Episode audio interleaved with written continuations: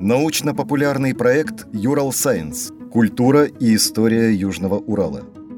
Цикл «Древняя история Урала». Эпизод 5. Аркаим. Цивилизация или варварство. Читает археолог, кандидат философских наук Федор Николаевич Петров. В средствах массовой информации, в интернете часто можно встретить упоминание о том, что Аркаим – одна из древнейших цивилизаций. И даже иногда Аркаим говорят, что это древний город, даже древнейший город, который существовал на Южном Урале, или даже один из древнейших городов в мире. Но мы понимаем, что одним из древнейших городов в мире Аркаим никак являться не может, поскольку он существовал 4000 лет назад, а самые древние города, они имеют возраст на 2, а то и на 3000 лет больше, чем Аркаим. Является ли Аркаим городом и является ли а, та культура, представителем которой он был цивилизацией, вот об этом мы сегодня с вами поговорим. Что такое цивилизация? На самом деле можно по-разному подходить к этому вопросу. Существует концепция да, множества цивилизаций, где каждую культуру рассматривают как своеобразную цивилизацию, тогда говорят о цивилизации намадов степей, э, говорят о цивилизации северных охотников за э, значит, рыбой и за морским зверем. Э, можно любое фактически культурное явление назвать цивилизацией. Но мне кажется, что это слишком обобщенный подход. И в истории обычно так все-таки не делают. В истории обычно существует определенная градация. Цивилизацией мы называем древнюю культуру, когда она достигла определенного уровня социально-экономического развития. И этот уровень можно зафиксировать по ряду таких весьма ярких археологических признаков. Давайте посмотрим, есть ли эти признаки здесь, у нас на Южном Урале, на Аркаиме и на других археологических памятниках страны городов. Можно ли считать древний Аркаим цивилизацией наряду с э, древним Египтом, с древним Шумером, с цивилизацией э, значит, Махенджодару и Хараппы в Индии, или это варварская культура, такие как, как варвары, э, варвары германских племен времен Тацита, да, с которыми воевал Цезарь, как варвары галлы, как варвары-индейцы Северной Америки. хотя добавлю, что и среди варварских культур тоже существует своя градация. Цивилизацию прежде всего определяет характер производственных отношений. Цивилизация строится на массовой, э, на массовой производящей экономике. И, как правило, все древние цивилизации, они основываются на экономике земледельческой. Это выращивание зерна, причем выращивание зерна в очень благодатных условиях. Это ирригационное земледелие, когда в долинах великих рек, которые разносили плодородный ил вокруг себя и обеспечивали тем самым большую плодородность почвы, благодаря целой системе каналов, системы полива, почв, удавалось достигнуть большого урожая, который давал высокий прибавочный продукт. Что здесь главное? Это прибавочный продукт. Это тот продукт, который идет не на поддержание повседневного существования, а за счет которого можно построить храм, снарядить войско, снарядить корабли в дальнюю торговую, военную или просто исследовательскую экспедицию. В прошлом бывали и такие случаи. Э, так сказать, то есть потратить деньги на украшение царского дворца или на украшение э, храма, на строительство мегалитического сооружения. То есть цивилизация, она существует там, где возникает значительный продукт прибавочный в обществе, тот продукт, который не нужно тратить на повседневное существование. Наша же культура, культура Аркаима, это культура скотоводческая. А, скотоводство степи было достаточно эффективным в бронзовом веке, но оно не позволяло создавать большой прибавочный продукт, и главное, что оно было лишено определенной стабильности. Нельзя создать запасы скота, как можно создать запасы зерна. Внезапно ударит оттепель, а оттепель для скота это гораздо страшнее, чем мороз, потому что за оттепелью придет мороз, замерзнет снег, и все все, скот не сможет добраться до травы, будет резать себе ноги, и богатая культура внезапно, буквально в течение нескольких дней, окажется нищей, она будет решать вопрос о выживании. Поэтому по параметру хозяйства Аркаим скорее не цивилизация. По параметру государственного устройства. Там, где цивилизация, там есть централизованное государственное устройство. Есть дворец царя или есть храм, который выделяется на местности, он построен отдельно. В нем складируются плоды труда многих людей. Здесь же мы видим, да, очень интересные укрепленные поселения, но они э, не имеют одних отдельных выдающихся зданий. Все здания в этих поселениях, они одинаковы. Во всех них жили люди, и эти жили люди примерно в одно, на одном имущественном уровне. Не выделяются отдельные храмы, не выделяются отдельные дворцы. Мы видим общинное совместное жилье. Да, достаточно развитой культуры, но в то же время общинной, не государственного уровня. Мы не видим письменности, а ранняя письменность, она возникает именно для того, чтобы учитывать государственные доходы, для того, чтобы э, могло существовать вот эта вот сложная система государства, которая прежде всего опирается на налоги. Государство равно налоги, письменность возникает для учета налогов, да, вся наша богатство литературы возникло в древности ради того, чтобы храмы, а как правило это при храмах именно возникало, или могли считать э, налоги, которые вносились в натуральной форме, прежде всего в форме зерна. Здесь этого всего мы не видим. Здесь не было армии, организованной, как ее организует государство, не было фигуры правителя. Что же тогда? Аркаим – это варвары? Да, я считаю, что мы можем говорить это, и это не стыдно. В этом нету ничего, э, знаете, такого эм, печального. А, ну, наши предки славяне тоже варвары. Вообще-то, кстати, большинство народов были, прошли варварскую стадию развития, и, между прочим, именно на варварской стадии они э, достигли очень многого, очень интересного. Аркаим, да, это варварская культура, но очень интересная, насыщенная смыслами культура, насыщенная технологиями культура. Более того, это культура инноваций технологических, как минимум мы уверены в инновации колесничной. Мы видим очень совершенные технологии производства металла, металла.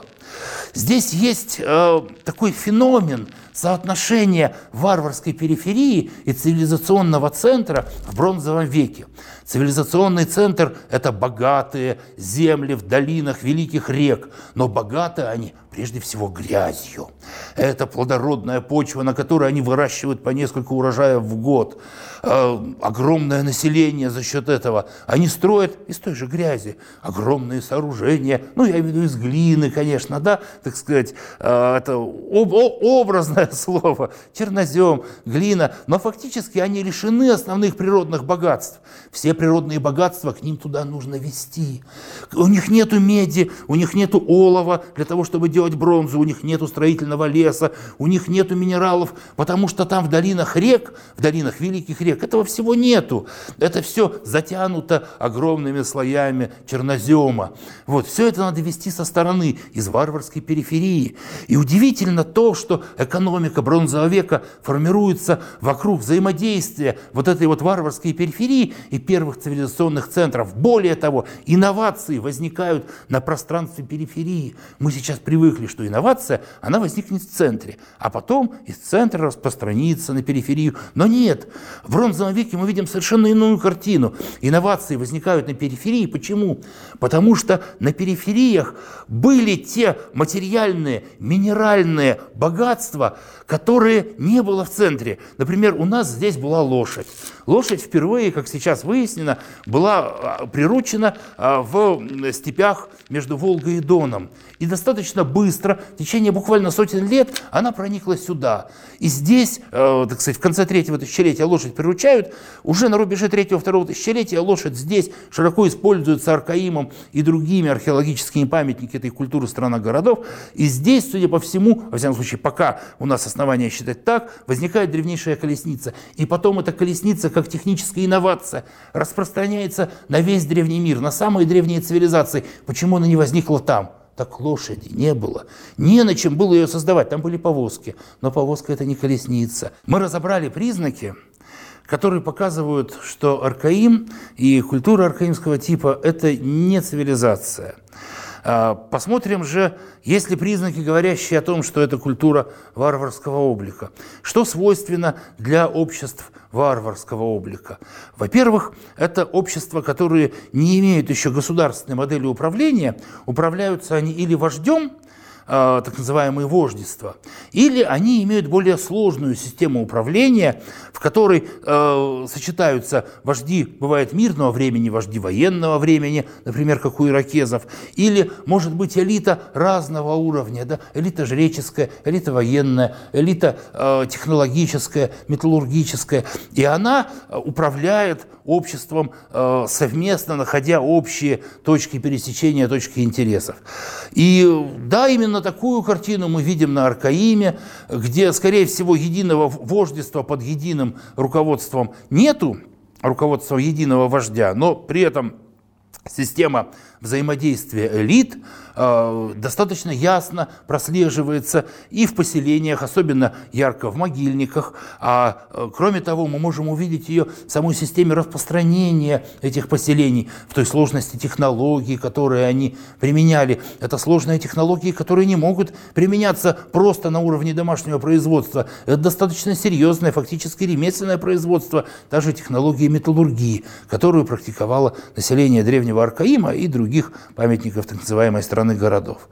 Э, что для, характерно для варварских культур, очень часто они опираются на скотоводство. И Аркаим действительно является скотоводческой культурой. При этом э, скот, который здесь был, э, он жил часто вместе с людьми в одних домах. Не весь скот, конечно, весь нельзя было поместить в эти дома, но молодняк скота, наверное, больные, ослабленные особи, или могли скот специально помещать в дома, когда было холодно зимой. Конечно, речь идет в первую очередь про зиму. Летом нет никакого смысла забивать дома домашними животными, да и люди сами летом не очень жили в этих стационарных домах укрепленных поселений. Мы сейчас видим, что эти укрепленные поселения это больше летние поселки, зимние поселки, а летом люди существовали а, по обширному пространству степи, решая много разных задач. И пастьбы скота, и добычи руды, и военных задач, судя по всему. Население Аркаима достаточно уверенно проецировало военную силу на обширные окружающие территории.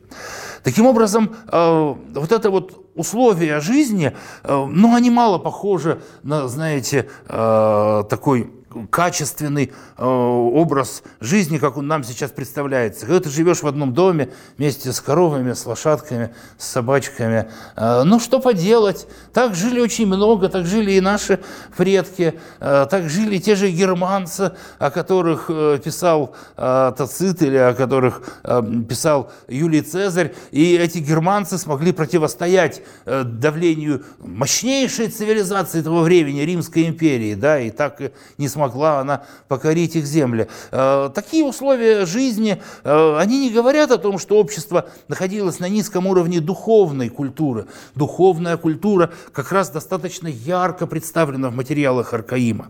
Еще один очень важный признак именно доцивилизационного уровня развития э, культуры – это отсутствие массового производства, массового ориентированного на потребителя производства одинаковых почти одинаковых вещей. Когда возникает цивилизация, начинается массовое товарное производство. Начинают лепить горшки с помощью гончарного круга, так сказать, производя их в огромном количестве профессиональный гончар, а потом это все выменивается. Начинают делать ткань на большое количество людей, так сказать, тоже на продажу. Начинают, э, значит, модель натурального хозяйства, когда общество само обеспечивает себя всеми основными необходимыми предметами, сменяется. Вместо него приходит модель товарного хозяйства, хозяйства. Здесь производят одно, здесь другое, здесь третье. Все это между собой обменивают. Сначала денег еще нету, есть их определенные эквиваленты. А, например, тот же эквивалент в а, единицах меры зерна, как это в основном практиковалось в зоне древнейших цивилизаций. И таким образом значит, происходит товарообмен. Здесь же мы все-таки видим, что хозяйство в первую очередь натуральное, хотя и с элементами дальней торговли, они присутствуют и прослеживаются, и они очень интересны. А, например, в материалах раскопок наших коллег из Института истории и археологии а, Уральского отделения РАН на поселении Каменный амбар в детском погребении найден кусочек хлопка – Э, хлопковой ткани. Здесь не было ничего подобного. Это очень дальний импорт. Здесь все ткани были шерстяные, стригли овец, и из овец делали свои ткани. И это не единственный пример. А, определенные минералы явно э, свидетельствуют о импорте. Мы видим нефрит, а, мы видим, что они для изготовления своих бронз применяли мышьяковые минералы, а потом олово. И это тоже должно было поставляться достаточно издалека. А, в то время в бронзовом веке вообще существовала вот эта вот модель торговли вокруг цивилизаций. И если ближняя периферия э, варварских племен просто жила этой торговлей, она ориентировала свое хозяйство под эту торговлю, да, э, то дальняя периферия, она скорее прикасалась к элементам технологии. Вот как и наш э, Аркаим. Это дальняя периферия э, цивилизационного центра, который находился в то время на Ближнем Востоке. Естественно, это цивилизация Шумера и Аккада, э, переднеазиатская цивилизация Месопотамии, Междуречия – это Египет. Еще один цивилизационный центр – это древнеинская цивилизация Махенджодару, Хараппы в Индии. Причем эти, две из них, цивилизация Шумера и цивилизация инская, они торговали. Ну, и не говорю о том, что, естественно, Месопотамия и Египет торговали. То есть они находились еще во взаимосвязи. И они возникают еще в четвертом тысячелетии до нашей эры, задолго до Аркаима. И свои Пики развития проходят зачастую в третьем тысячелетии до нашей эры. К рубежу третьего-второго тысячелетия до нашей эры некоторые из них начинают уже клониться к закату. Начинается процесс размножения, распространения цивилизационной модели. Возникает цивилизация Минойская на Критских островах, потом за ней Микенская, а, значит, э, предшественница древних греков и так далее. И вот в этот ключевой момент истории, очень важный момент истории перехода от третьего ко второму тысячелетию до нашей эры, и попал как раз наш Аркаим, находившийся, знаете, вот на очень дальней периферии всего этого мира, но, несомненно, с ним связанный. Мы видим здесь отголоски технологий оттуда, мы видим туда прямое влияние технологий, мы видим элементы культуры, которые, несомненно, связаны с миром цивилизационным. Мы видим, что это общество, общество скотоводов, скорее всего, не всегда было обществом только скотоводов, потому что зерна они не сеяли, это абсолютно однозначно, но в то же время э, в погребальном обряде есть определенные свидетельства о том, что они практиковали зерновые каши. У них э, не было свиньи в составе стада, ну как бы не было свиньи в составе стада, но свинья есть, совсем немножко, буквально на уровне процента. И эта свинья явно использовалась в том числе в определенных ритуалах. То есть зерно в погребальном ритуале свинья совершенно не степной вид животных. Да? Здесь кто жил? Здесь жили у них овцы, козы, коровы, лошади. Э, свинье, чтобы жить, нужны остатки от земледелия, вот эти вот многочисленные, да, с которых она будет кормиться. А здесь очень тяжело свинью прокормить, но кормили. И каким-то образом выменили, возможно, через четвертые, пятые руки небольшое количество зерна. Почему? Как мне кажется, можно предположить, что в прошлом, в своем происхождении они были связаны с миром земледельческим и были ближе к нему. И здесь их, именно в их обрядах сохранились эти элементы, потому что именно в обрядах, в том числе погребальные обряды, это самые консервативные э, элементы культуры, они дольше всего сохраняются в обществе. То есть тот факт, что культура аркаимского э, облика, да, так сказать, культура поселения Аркаима других поселений этого вида не является, строго говоря, культурой одной из древних цивилизаций, не делает ее хуже. Более того, я бы сказал, в чем-то это делает ее еще интереснее для изучения и для понимания. Подкаст подготовили креативные индустрии Урала при поддержке гранта губернатора Челябинской области.